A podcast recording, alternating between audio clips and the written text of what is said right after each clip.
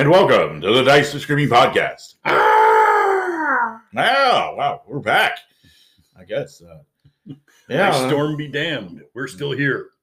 yeah. We had to call up last week because power grid. Apparently, we live in a third world country where any calamity involving more than uh, an inch of rain involves some white knuckled clutching of your power and the idea that, that you may be without power for several days. So we didn't want to take the chance. So Um, I, I was lucky. We had a pretty swift recovery. Uh, yeah, we lost it was beautiful. a few seconds.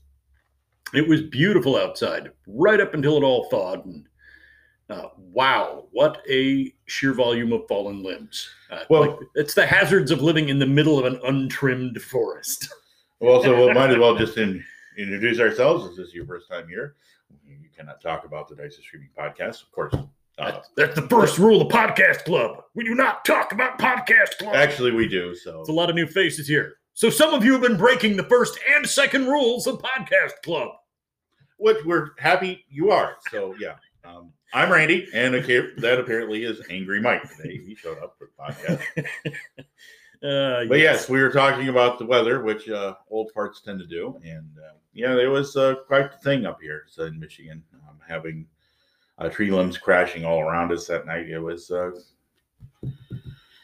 did make for a very comfortable sleeping time, but uh, the next day it kind of all melted off, so everything was fine. It just created uh, its own calamity, and then we moved on. But yeah, we short story, we weren't able to get it out. So yeah, our, our our misfortune was that it struck just before the weekend, which you know, uh, just before the weekend is our traditional uh, current uh, podcast meeting time. And that's our current model of getting the podcast out to our fans. So we hope you enjoy the show today. Uh, we got a little bit um, of a different topic that we don't uh, normally cover, which is we're going to be talking about professional or paid DMing and how it's going to be affecting the hobby. Yeah, it's it's a legitimate phenomenon. It is a thing of today. It is not so isolated an occurrence. Uh, I had heard vague, scurrilous rumors of such things many years ago, but it was very, very rare. It was not what you would consider a genuine facet of the hobby per se, Mhm. more like a rare, isolated incident or two.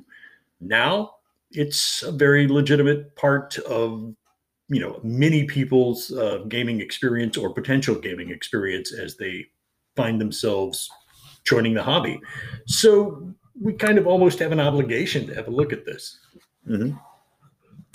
and it's not all bad and it's not all good okay just just so you know right. when we get to that in our our uh, second segment uh, that discussion uh, you know we're trying to keep an open mind and look at all the aspects uh, but for now we've got some other news on the hook Oh, yeah. Well, we'll get into that. But also, we have uh, our usual features of shenanigans and bad production values. well you can expect no less from the odiog proctologist of gaming podcasts Oh, you thought your job sucked Well, you had it coming. We've had uh, we've had a week off, so yeah, you went right to it. All right, yep. Uh, proctologist. I guess that you know if you have to think about how bad your life is and some of the choices you've made, at least you're not an ODI proctologist. exactly uh, there's a little reminder that oh, you- it's not as bad as you think it is Yeah. So um, before- owl bear dentist Oh, do they even have teeth? You know what? No, a uh, owl bear pedicurist, oh and they don't like those trimmers. they just react with instant rage when trimmers are turned on. Yeah. More tranquilizers. I need a sleep spell. Heightened. Mm. Oh, for shame. But yeah, but I guess um, before we get into all of our nonsense, uh, let's talk to, let's visit the Astragalomancer Oh, all right. and see what's in, store for the future for our next podcast. The Astragalomancer gazes into dice to divine the future. Everything's coming up sevens, baby. Oh, All right. The Astragalomancer divines. In our next podcast, we'll be looking at historical fiction. uh, and Oh, a will be referencing a wide variety of historical fictional novels uh, that represent some of the great inspiration for anybody who is interested in like the descriptive aspects of being a DM, the creative aspects of world building, uh, and you know, just in general, if you're a gamer and you like that medieval esque atmosphere, uh, there are some classics that we would love to bring up. They didn't quite fit into the fantasy fiction or science fiction categories. Why? Because there is very little of any fantastic nature in any of them. Uh, there's nothing supernatural or genuinely mystical or anything like that. It is purely historical fiction, and it is still incredibly inspiring. So look forward to it.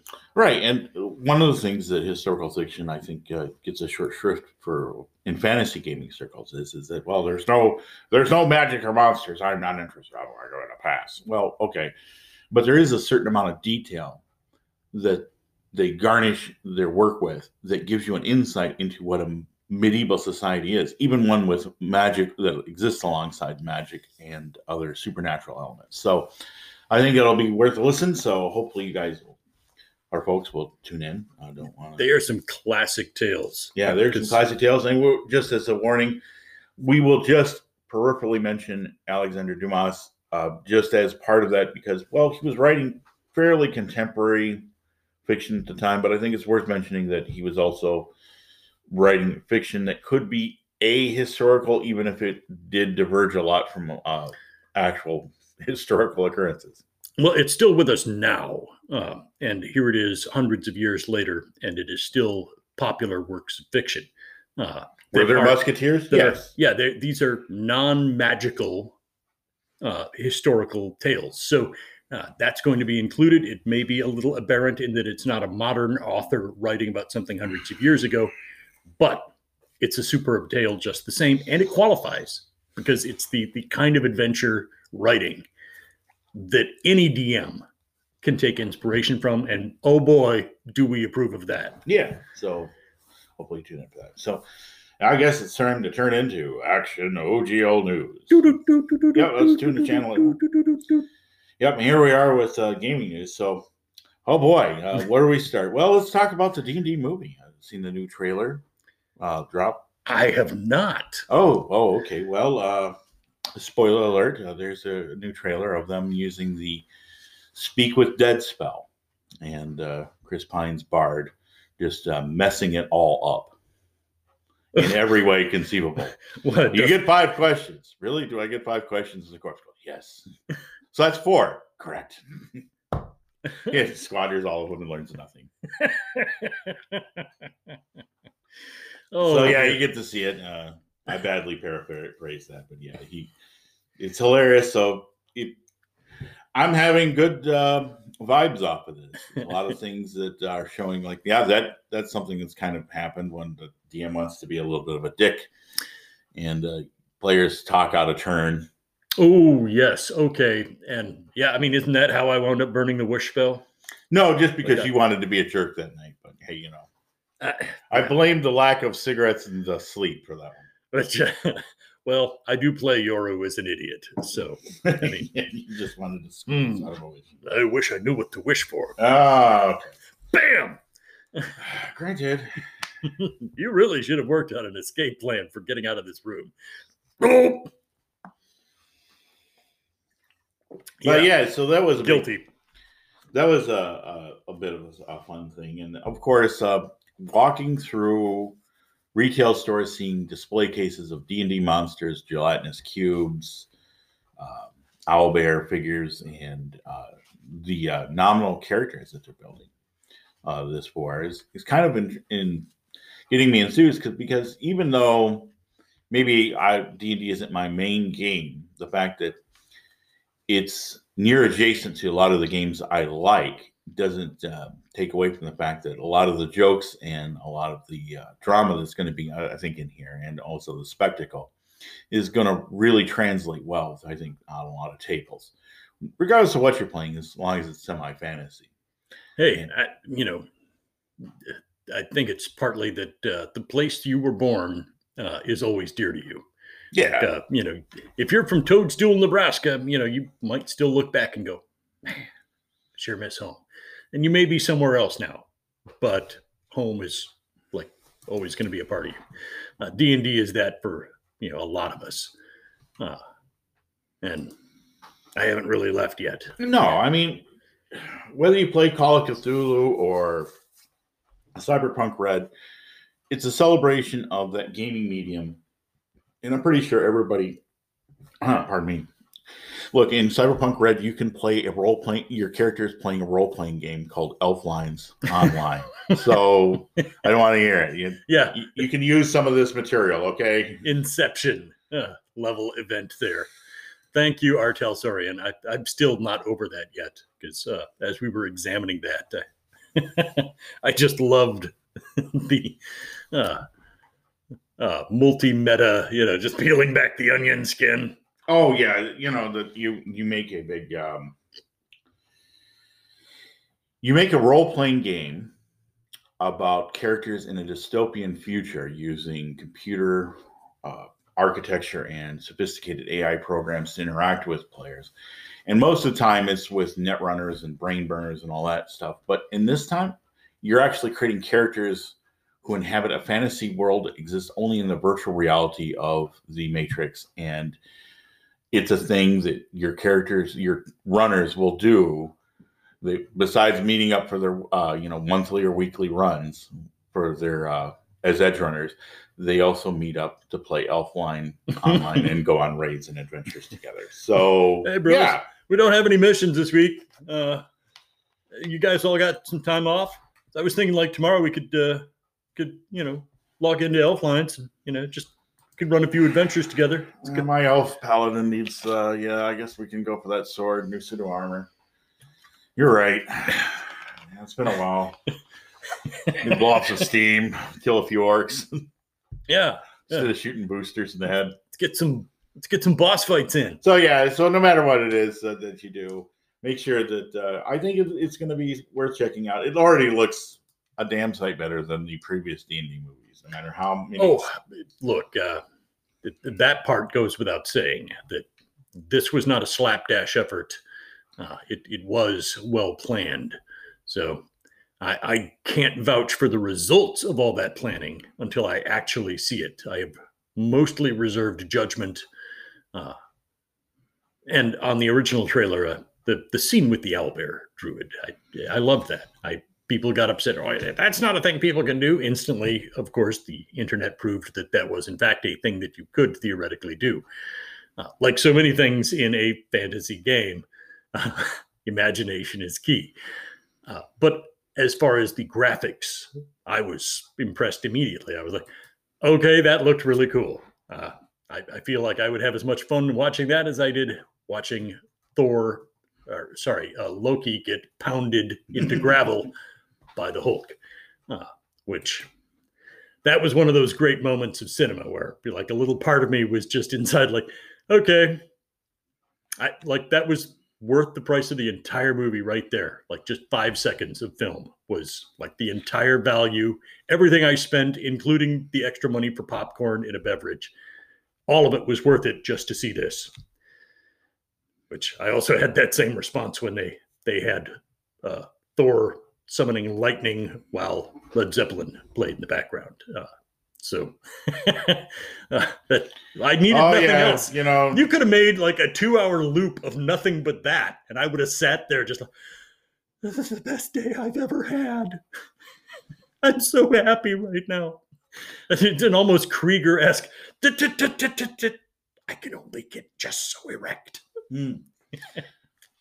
Oh, no picture. Sorry, dis- TMI. little discomforting there, but Yeah. but hey, All right. D and D movie coming. Yeah, I mean, but also going through and seeing like uh, toys in the uh, toy aisle. It's it's a nice time to be. Also, um, there's some nice uh, retro D and D uh, blanket throws for about five bucks at Five Below, and I know that you work there, so uh, get you I one of those. It's got that. the uh, uh, Trampier illustrations on it from the old monster. What? Yeah, I know, right? They resuscitated the old Dave Trampier. Yeah, it's got the Lich and uh, a couple other monsters on it. Oh, sweet. So I was like, yeah, you know, it, not a bad. Uh, all right, uh, if I'm going to be marketed to, uh, you know what? I appreciate uh, this is like a steak and lobster dinner. you know, treat me right. I, Yeah, I, I gotta admit, uh, this is my okay boomer moment for me. Um, you're like, uh, okay, Gen Xer. The only real virtue of reaching our current age uh, in the United States at this time is that the gears finally shifted uh, so that all of the music for shopping and all of the targeted uh, like advertising is targeting our age group. Okay that like if you are in that late very late 40s to like uh you know early 60s uh, zone that Mhm. like roughly covers the gen x era. We're the target marketing group. Yeah, because beyond that is retired boomers who were our parents uh, and you know their their time is limited and uh, before that is really young working couples with kids who don't have a lot of disposable income and we're in that sweet spot that marketing loves yeah, so all of it is aimed at us. And after having spent, like, if you were Gen X, if you really had the Gen X experience, being ignored by everyone and devalued systematically by every single institution in existence has been our birthright. and to have that reverse gears and go, okay, we finally noticed you're here.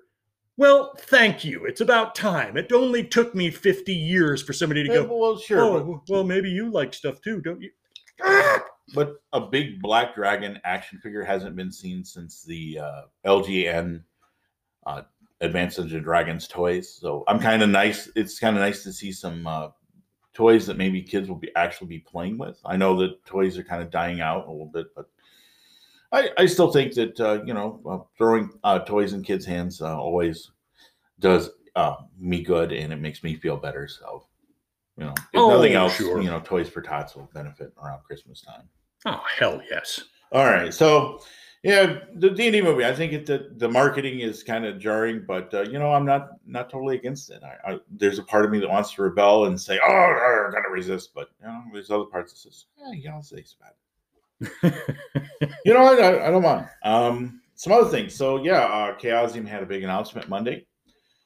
Uh, they're coming out with Cults of RuneQuest. They're announcing a 10 volume set, and they're starting with the first one, which is the Cults of uh, RuneQuest, the Earth Goddesses, which will cover. Uh, this will be available at Gen Con along with uh, the Lightbringers, um, all adjacent to it. Um, so you'll have two books to get, and then, of course, this is going to expand RuneQuest with specific skills, rune spells, and show them. Uh, they're going to have the 16 Earth cults, including Uleria, the goddess of love, Ty Kora Tek, the goddess of the dead, and Maran Gor, the earthquake goddess, along with uh, Ernalda. And there'll be new skills and spells for characters to use, um, and the lore, because you know Glorantha is all about the lore. That's going to be coming out, and so that looks pretty good, and they're pretty affordable. Um, the next one the Lightbringers, which includes uh, Chalana Arroy, the goddess of compassion, Lambro, the god of thieves, and Humakt, the god of death and war, as well as uh, Orlanth himself is going to be in there, and uh, also same format. So that's looking pretty good. And um, they also have a book that they just called Mythology, which will be released in the fourth quarter, and the Lunar Way, which will be in the first quarter of 2024. So that's their big one, as well as the Prosopaedia, which is the uh, next uh, little lore book that will put more uh, emphasis on some of the esoteric magic and cult lore that doesn't fit into the normal set of the rules and outside the scope of some of these volumes. So Hmm, a little So for- curious to see what that one consists of. Uh, although, like the cult books look fantastic. yeah, those I are much more approachable right now. Yeah. The Prosopaedia is a deeper dive into the lore. So Kind of a Glorantha Silmarillion. yeah, it's a it's a it's a encyclopedia and it's an art book as well for the entire cult of RuneQuest. So it's not it's more for the game master resource. ah, It dives into the what the myth and myth making means in Glorantha and the world of so brings big these uh, releases. so yeah, some big releases in RuneQuest. So we're going to be definitely looking forward to those. Really appreciate Go the, uh, Chaosium, go. yeah, working with uh, I, I my first NDA in the, in ever having to be signed was having to look at the being able to look at the beta, and uh, I was really impressed because I have a uh, player that likes to play Ernalda priestesses in RuneQuest, and they were like, "Oh, I wish there was more lore," and I couldn't say anything. And uh, Oh. I actually said, "Well, you know, there's plenty in the rule book. You just have to read from it." Because that's what the discussion was. It's like, how do you feel this uh, helps a player? And I'm like, yeah, the instead of per, like here's a bunch of new stuff that you should have probably got when you created your character this is more presented as here's stuff that you're going to get if you follow a deeper path to your god or goddess that's attached to the earth cult so So yeah, still like it, it, it keeps the rule book main rule book valid from an approachable stance this is more Yeah. deeper lore that you know you you don't have to retro this in so roughly. Yeah you can, you can if you want right away but you, you have to understand there's a certain um, when they say unlocking they're not kidding they mean that there's certain lores and uh, quests that you must ad- achieve to get this stuff so it- Okay. Very which i which i liked Way to go, RuneQuest, once again, making it uh, complex yet fun. Yeah and so we talked about pathfinder 2e who had uh, some good experience with that and just want to say that the pathfinder humble bundle so you want to play Pathfinder- Continues. Yeah, they extended it. It's been so successful, and you get so much for it that uh, it's kind of like, why aren't you in this? Even five bucks just gets you the core rule book, the bestiaries, and the starter set. So well worth your time. And it's good to see that they got that extension. And we had a lot of good pushback. I'm starting to get into the second edition too, and it's been a bit of bit of an adventure. Might have to have a follow up episode on that, but they also announced, uh, Paizo announced uh, Starfinder Enhanced will be coming out uh, in uh, Gen Con as well. And this is a, Oh, yes. kind of a reskin of some of the classes. Um, it's addressing some of the shortcomings and criticisms, which is kind of like Pathfinder Unchained for the first edition. And some people speculate that uh, Pathfinder 2E is on the way. And for me, that couldn't get here fast enough because one of the things I like about the second edition is the action economy. And while you could graft it onto the existing Starfinder system, it would be a heck of a lot of work. And yeah, it would also constitute a complete redo of the entire way the game's played. But I think uh, I want to look at some of this and uh, see this Starfinder enhanced and see where that's going. So, Barstucker rides again. oh boy. Um, yeah. Anyway, so Not if you can help it. No, no. Well, I- you know. Look, I'll do you a solid. I'll play a serious character next time. Oh, you can play Barstuck. I think what we needed, what we for that for the beginning one, which was a, a kind of grim and almost horrifying look at uh, what the compact worlds were up to, the Pact Worlds were up to, uh, and almost falling apart. They're, we're really setting the tone, like, hey, this is how all the Pact Worlds work, with the undead faction wanting to just basically start destroying everybody again. So that's where it started. It wasn't quite uh, the out of place for Farstucker to find his way in there, but it was a little bit of a stretch to say that. Yeah, that My, that was his my prime. bright light of comedy. Uh, you The, know, the current one, the Drift Crisis, I think would have been perfect for him. That level of humor and out gobsmacked absurdity and outrage would have been uh, his prime area. trying to organize flash dance mobs. Yeah, while being attacked by devils from the Nine Hells. So, Oh, perfect. hey, who invited these guys? Oh you man. know, Party he's going. I'm going to skin you alive. Hey, don't tempt me with a good time. you you gotta stop. You gotta stop with the dirty talk, because I'm trying to have a serious conversation here, and I can only divert just so much blood from my brain and still function. So you walk it back a bit, info. Uh, Oh, you have them confused with their uh, off associated uh, kindred evil female spirits, the succubi. All right, but yeah, so also uh, Wizards of the Coast has not publicly embarrassed themselves in checks notes eight days, so yeah, pretty good. way to go. Um, A- And you know what? I kind of want to like just develop a system of like AA coins for them. You know, be proud. You know, look. I mean, occasionally people stumble, but you Sure. know, just have something around you that reminds you that like, hey, this is how many days you got it right. Okay, a little affirmation. Okay. And I'm not poking fun.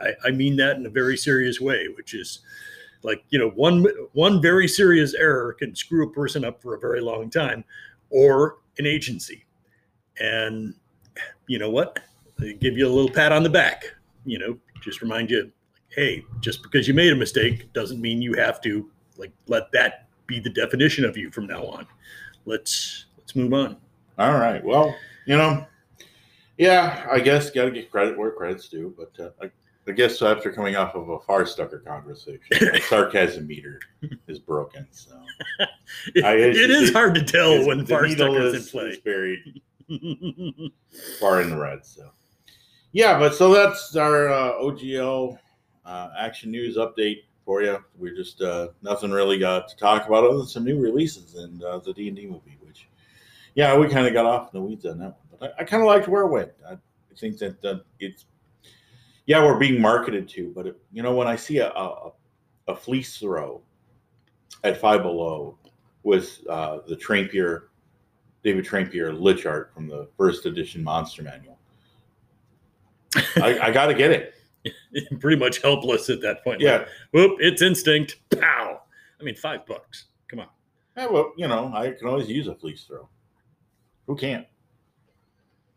Been doing a lot of reading lately with the missus, so oh good on you yeah, she's been uh, been checking out a couple novels. I was at uh, I've been doing a lot of crazed scribbling.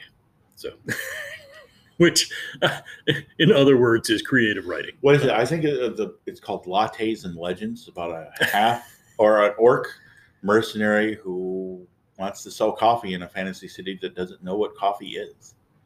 And her travails of starting a business after being an adventurer, mercenary, and monster killer for all her years. Oh, the the bitter beans. Yeah. If you've got to, you know, dry the beans and cook the beans and grind the beans. Uh, it, it does kind of hauntingly remind me of the old uh, Bob Newhart sketch involving, Yeah. yeah, trying to explain what do you do with it? tobacco. oh, you, you put it in hot water and you drink it? So, boiled bean juice. Chris, I don't know what to tell you, but I, I, I don't I don't feel like there's a future in this. boiled bean juice and burnt weeds. Well, hey, marketing. Uh, advertising. Just like that meme I put on my page where about the uh, vacuum repair company. Everything we sell sucks. well, it's true. I mean, they're not wrong. yeah, but they got a marvelous sense of humor about it. All right. Ah, All right. Well, I think that's going to do it for our uh, OGL roundup. So we're just going to move on and uh, get right into the topic. So we're going to take a break. And so stick around. And we're back. Oh, no. Shame on us.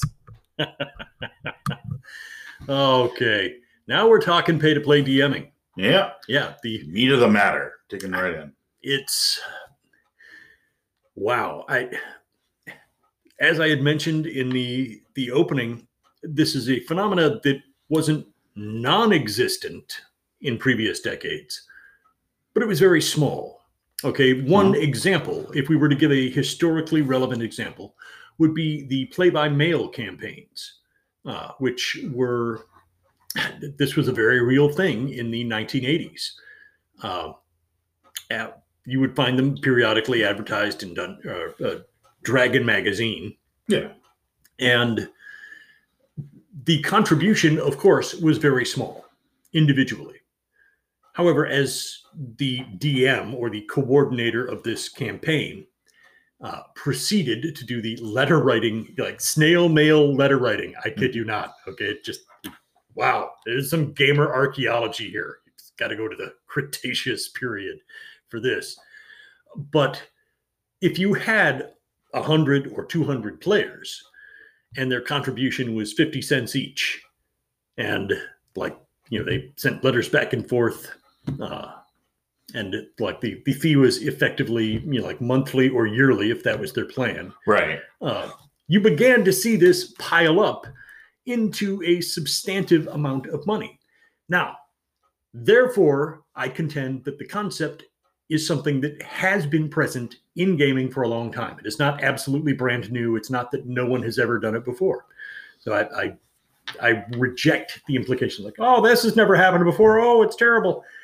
Eh, it has its place. It has been a part of the hobby for a very long time. So I, I'm not inclined to reject it completely out of hand. Yeah, I can remember from those days playing uh, Heroic Fantasy from Flying Buffalo, which was a dungeon delve until you encountered another group of players who were, well, another group, another player in his group. And then it just became a PvP kill fest. So wasn't very entertaining from that point of view, but, you know, where uh, they wanted obviously to have a, uh, a co- more cooperative areas that uh, you had to team up to defeat some of the, the monsters. But then the, the fight over loot ensued. So then the knives came out. Oh boy. But it was less, I guess, uh, a, a DM moderation more than just a kind of a uh, a moderated world of players killing each other. Yeah, welcome to. MMORPGs on paper yeah, sent by Well- snail mail. yeah. You would send, you would send in your action and uh, have each one of your uh, characters uh, perform an action during that round, whether it was attacking, fleeing, using missile combat, or meleeing, casting spells, and then you would get your results back. So it's pretty cool.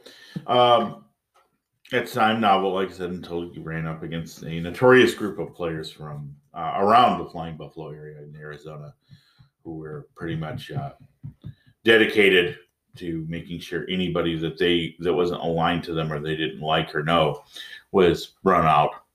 But uh, that's that's that's a story for another time. I play by uh, mail adventures with the McKenzie twins.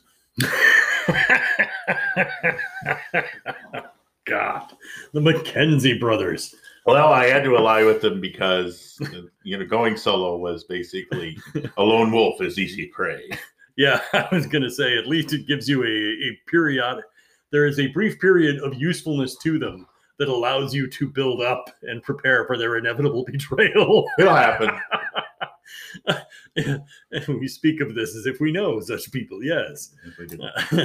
We've all been on the receiving end of a grand Mackenzie betrayal, which was never unexpected because it never ended any other way. Um, Well, yeah, it wasn't really so much a, a, a DMing one-on-one experience, and so I guess that, like in like as you said, in the late '80s, there were a few people that advertised their services as uh, yeah, DMs, dungeon masters, and yeah, that Venn diagram overlap between the BDSM community and Dungeons and Dragons players. They both have a dungeon master or mistress, and uh, the DM is in that one completely different, but may share the same name. now So that cringe-worthy detail aside, let's mention the fact that yeah, it, it existed, but it was a rarefied thing, and most of the people who did it had they brought miniatures, they brought uh, not just play mats, but uh, terrain and stuff. So it was more of a s- uh, an experience at that time, um, because they were not just uh, sharing their ability to run a game, but they were very uh, prepared and spectacle or, or visually oriented events that they were hosting. So by paying them that money, uh, you were going to be able to uh, be treating yourself to an experience you might not normally have if you don't have access to that terrain and to those painted miniatures and you know some of the lighting effects that they use. Well, uh, now let's throw in a second concept in terms of professional DMing that has some uh, relevance as an antecedent to this era of. Okay, maybe I got Yeah, too far ahead of you. Sorry. No, no, I, I, you're not too far ahead. You actually phased into exactly what my next point was going to be. What? I was useful. Well, Yeah, I, I know, right? I'm as shocked as you. it threw me off my game for a minute. I'm kidding. Kidding, bro. Uh, um, I'm talking about the DM who historically uh, either had a contribution that people were expected to make, very small, uh, that then invested that into their craft Mhm. to make better the presentation that they are about to deliver. And this would include people who formed clubs and guilds and organizations that had a very small nominal fee that, like, you know, people pay up once a year uh, or, you know, uh, X amount per games, like, you know, once every two months or quarterly or something like that. Like, okay, here, like everybody throws their $1 in the kitty. Uh, and, you know, now mind you, this, this is like early 1980s prices. Okay. So uh, that actually did add up to a, enough to buy some interesting gamer tools, new campaigns, new adventures, uh, accessories, you know, table stuff. Oh, sure. And that tradition, to some degree, has continued into the present day. Uh, and also in the, the facet of semi pro DMing, uh, compensated DMing rather than just paid, uh, getting some benefit out of it. Going to conventions and like having a great deal of your expenses comped because you're there hosting and DMing games that people could sign up for. Uh, now, obviously, there's not a big like there's no cash return. You're still spending money to go to a place and have a good time yourself. Uh, but Sure. you know your entry fee is free. Like you're you're not paying for table space. They're comping you to show up and be there and entertain other people and be a part of the event. Uh, that may not qualify as like actual, you know, major financial incentive since it's the kind of thing that only pops up once in a while. Uh, but it was a form of like, you know, valuable compensation for being a DM and certain, uh, you know, more than a few of us here, we've done exactly that. You know, not, you know, uh, we're not. Oh, I have never soiled my hands with like any form of wealth. Yeah, uh, don't expect don't expect any of that. Uh, we've Oh, okay.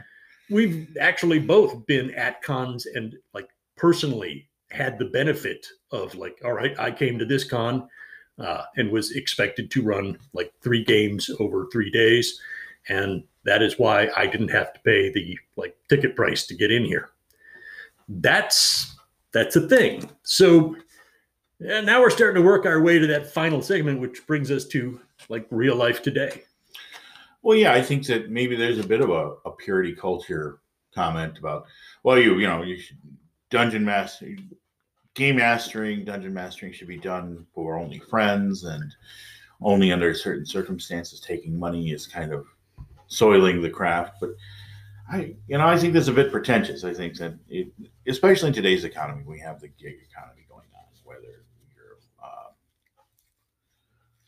Uber lifting or ship shopping, whatever it is that uh, you know you got a side hustle going on. If you can, my father said, if you're good at doing something, never do it for free. oh Uh, man yeah. Um, I, I appreciate that. Uh, I, I honestly, I don't want to rebut the argument that like you should do it because you love it, because I actually agree with the sentiment. Right. I'm, I'm not think- going to be unforgiving to people who have found ways to make a hobby a thing that also supplements a little income, or at least offsets the expense of the hobby so that they can continue to enjoy it. Not going to criticize them, but I do want to take a firm stance on that one point, which is if you don't take great pleasure from doing it, don't do it. Get away. You know, don't don't be the person who like just hate humps a hobby. you know, Hate to, yeah. to squeeze a little loot out of it. yeah. How to Uh, there's another book we have on the shelf here about how to turn your nerd passions into uh, money, monetize them. And one of the big warnings they have is don't let it become a trap that destroys what you love.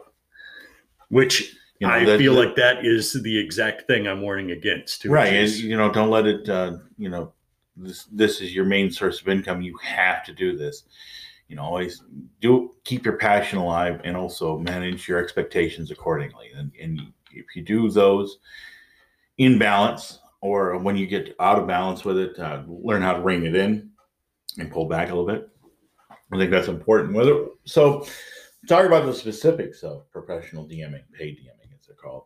Yeah, here's the new and modern phenomenon, which I mean, it, we really owe it to the evolving technologies that made virtual tabletops a thing. And then, you know, in the the COVID crisis era, so many people could not meet at tables that virtual tabletops, which were a nascent field, took off like a shot. Oh yeah, uh, whether you're using Roll Twenty, uh, uh, what is some of the other ones? Oh Jesus, it always fails me. I'm. It's just not my thing, you know. It's not my scene. Uh, I use a Discord app and just basically theater of the mind it. Um, well, and D and D Beyond, of course. Yeah, D and D Beyond, of course. Yeah, I can't can't avoid that one. but, but, you can also uh, talk about like whatever uh, virtual tabletop you use is really to let people unleash their imaginations and also use uh, published and prepared uh, adventures. Now, some of this is like as I've started to learn, as I've started to learn about the Foundry uh, VTT, the virtual tabletop, is that it's an initial investment about 50 bucks. It's a one time fee, you don't have to continually pay for it. But the modules, the add ons, and stuff like that can start to add up after a while. Um, I understand that there's a couple ones out there like the Nexus, which is now in uh, just coming out of alpha and the beta. If you have bought previous source material, uh, they give you a discount. So I think maybe that's a, a good one to go with. And you also have to find hosting things. So these do have a monetary investiture. And I think that asking players to who want to participate in this is not a bad way to go. Yeah. But what constitutes a professional DM in as far as that is, or a full paid gig DM? Is putting yourself out there. It's setting expectations. I'm going to use this. It means that you can't just ad hoc it. You just you that prep time just isn't like a good idea. It's absolutely necessary. So that's what sets you apart from an amateur. Not saying that amateurs aren't fun, Oh but if you God, look at yeah. like Matthew look, Mercer, we, we encourage anybody who is like in that non-pro status, you know, if you're if you're just one of us Joes who loves to play a good game, by all means, like get in the ring and do it if, if you can financially undertake that on your own and do it for love. However, um, yeah, like now we talk about guys like Mercer. Who yeah, if you think of Matthew, Mer- Matthew Mercer, then here we're invoking the Mercer effect. You don't think he, that there is a certain preparatory expectation before every one of their uh, live games. You're fooling yourself. And they say, "Oh, he's, he's just scripted. They're all actors. They all know what they're doing." Yeah, there are some scripted events in there. That absolutely is. They made no no secret about it. There's no bones about it. They know, but there also is a, a lot of preparation on his part, and also there's some secrecy is still involved that they don't know how it's going to happen because you want that actual live act reaction they have an very solid ideas on where they're going to go next uh, what it is that they're walking into they usually have a very very firm idea and they also have a degree of comfort with their characters and an understanding of what crises may be impacting upon them very shortly. But a lot of it is also just where the dice roll and the decisions of that moment land them. Yeah, and there's think, only so much you can pre-plan. Right. So what I'm trying to say is he's working with a group of people who have an understanding, or at least have a. They don't know the specifics or where it's going to end or how it's going to play out, but they definitely know what direction they're headed as a professional DM, you have to take that level of prep- preparation time to not only be adaptable. So if they want to go, you, you know, your kind of script or your plot uh, alludes that they're going to go to Fantasy City A, and they don't want to go to Fantasy City A. They want to go to, you know, uh, off uh, just an off the cuff mention, small river community of otter folk because it sounds cool. Because it sounds cool. You have to be able to adapt to that. And so uh, players, and also if they're paying for the experience, will know where you're just making it up on the fly and we're caught totally unprepared.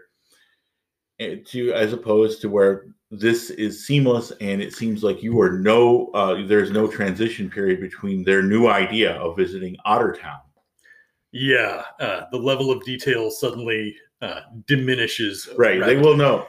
But you know, if you if you can do this joyfully, you can probably get away with it. But you know, if, if you're not ready for that level of homework, if you're not ready for that level Right. of detail, for that level of advanced prep, this professional level, you know, like pay to play DMing, may not be for you because you do. I mean, Your friends and, and, and normal gamers will forgive you if you have to take five minutes out and prepare something. Or you kind of ham and haw and like, um, um, um, um, okay, I was totally unprepared for this. yeah, that that is less forgivable uh, when you're on the clock. Right. and that's the kind of pressure we're talking about sucking the fun out of the game. You know like having a mercenary attitude or a or an attitude of like the exhausted factory worker like uh just gotta come on here and push the clock and roll these dice. Oh geez like oh my god that would be my nightmare.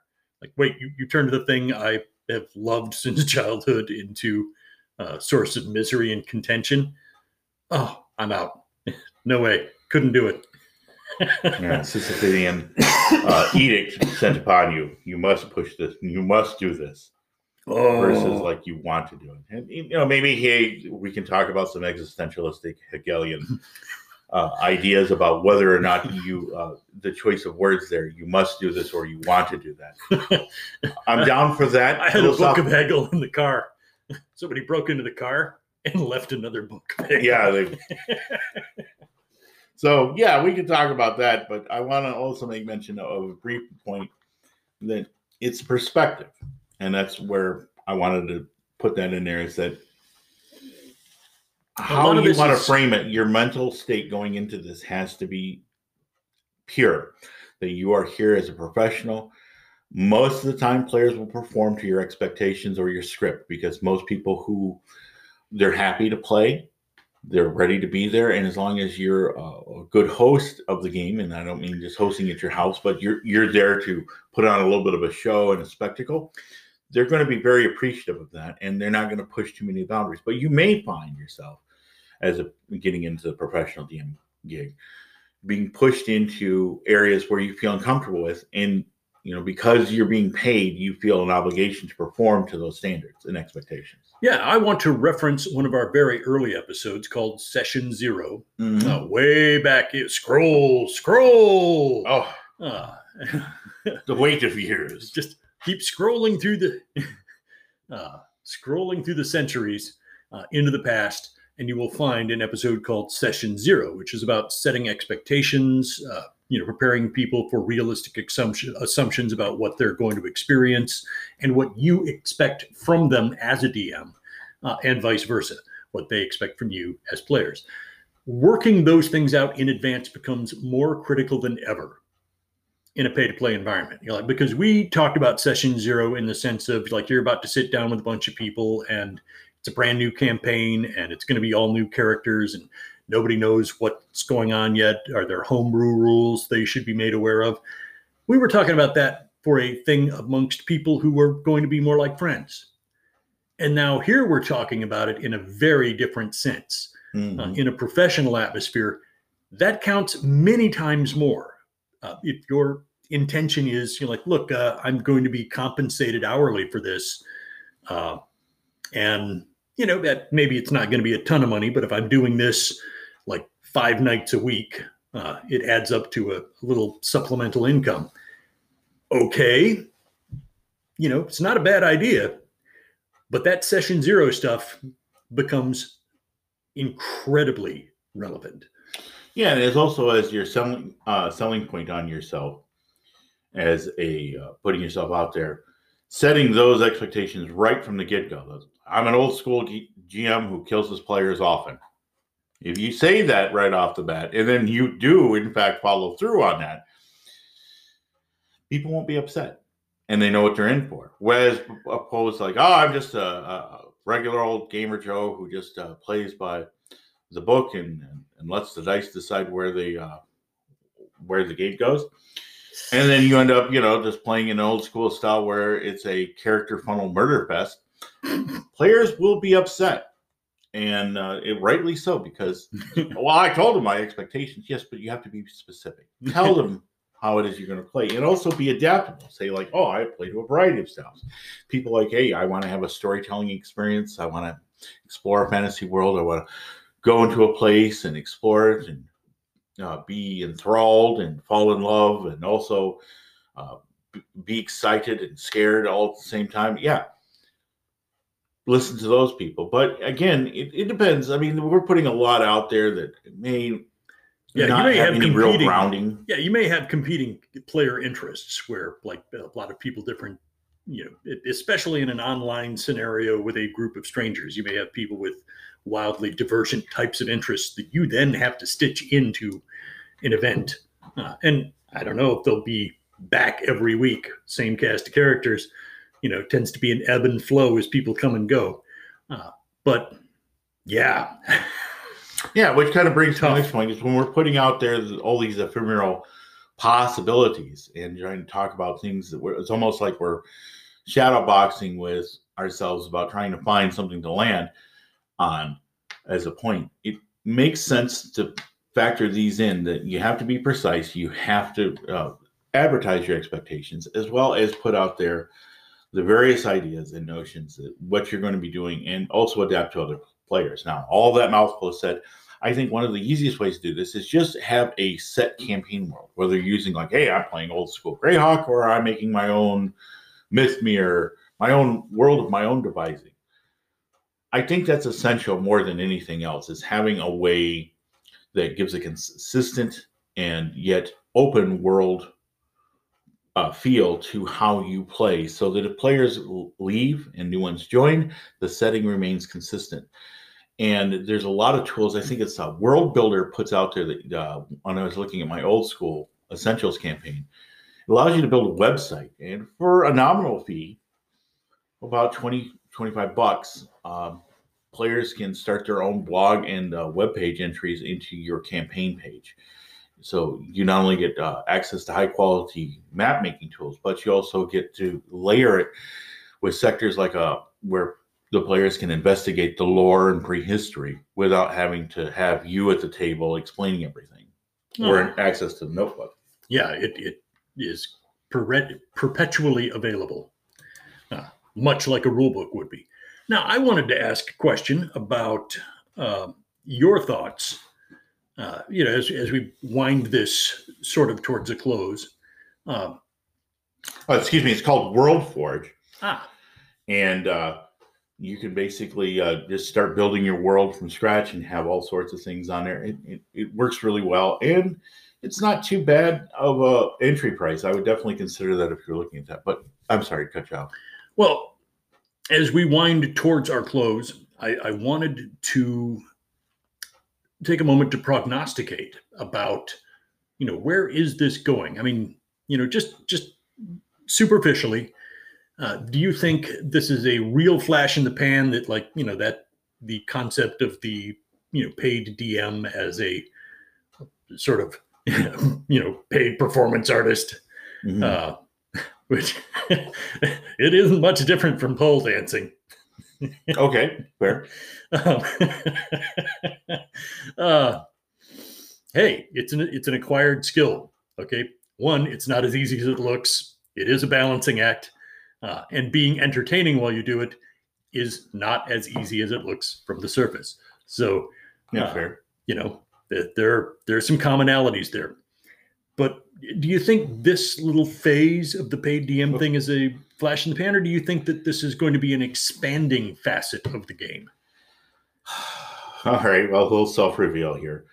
Um, I've kind of given up on uh, trying to think about things uh, outside of my scope of learned and acquired knowledge.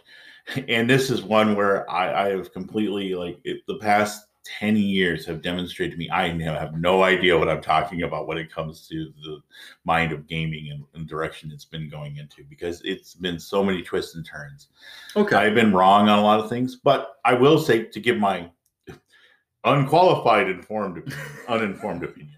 the only kind we have. yeah, I I see uh, this is expanding a little. I think that there will, like with the World Forge I just talked about, I think that there's a future for it, and I think some people are already starting to anticipate that.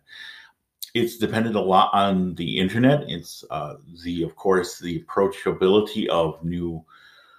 Look, our, our little smartphones now. Uh, in ten years, we're going to look at them completely differently. I think that the emerging technology, the way it's changing, uh, not only the way we absorb information, but the way we uh, can interact with other people, is changing. And uh, I, I, think it, it is there is a future for it. Whether it can be developed and um, and here's the thing is monetized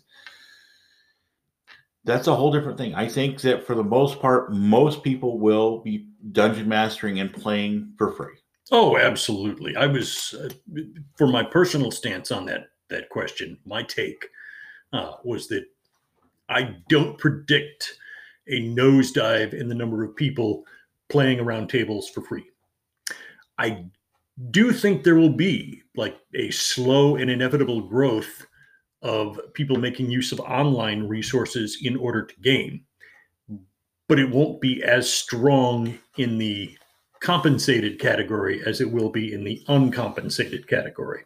Right. Uh, that you know the the consensus, the trend that I see most right now is people making use of technology to overcome the fact that they can't be there in person with each other. Uh, and they're not letting that stop them from gaming. They're like, okay, you know what? So we're all in different locations. Like you're in South Carolina and I'm in Florida, and he like he's in New York and uh, he's in Oregon, and she's over in you know Saskatchewan, Canada. But we're gonna game tonight, and ain't nothing stopping us. Right. I love that. I passionately Gamers will love find that. that is right? possible Any by any means necessary. and so you know using these resources uh, at the lowest cost possible and not using them for profit is honestly the overwhelming and i mean like 90 plus percent of the activity there yeah, uh, the compensated dm category is still a very small niche so while i do see some foreseeable growth uh, I, I, think it's a little rosy and optimistic to start thinking that like, oh, this is the gold mine waiting to happen. It's just waiting for the great leap forward. yeah. Nah, I, I think like wanna wait. anything, like a gig economy, if you manage it properly and uh, harbor your expectations accordingly, I think you'd be okay if you wanted to do it as a gig. I, I don't, I, I, I don't know. Even I, I've given up on trying to predict where anything goes anymore. It, it's. I used to think that I had a, a an informed opinion on things, and I've now, as I've gotten older, become very aware that I don't know what I'm talking about ever, and never really did. So That's yeah, fine. that's fine stoicism there. That you know, like if if you or what was it, Seneca? The if you ever, yeah, if people appear to consider you wise, distrust yourself. yeah. All right. But I think that that sums it up. So yeah, manage your expectations. I think there's money to be made, but it's not going to chase anybody else out. But we're running out of time here, so we're just going to wrap it up. We'll see you next week, hopefully. And until then, may the dice always roll in your favor. We're out. See ya.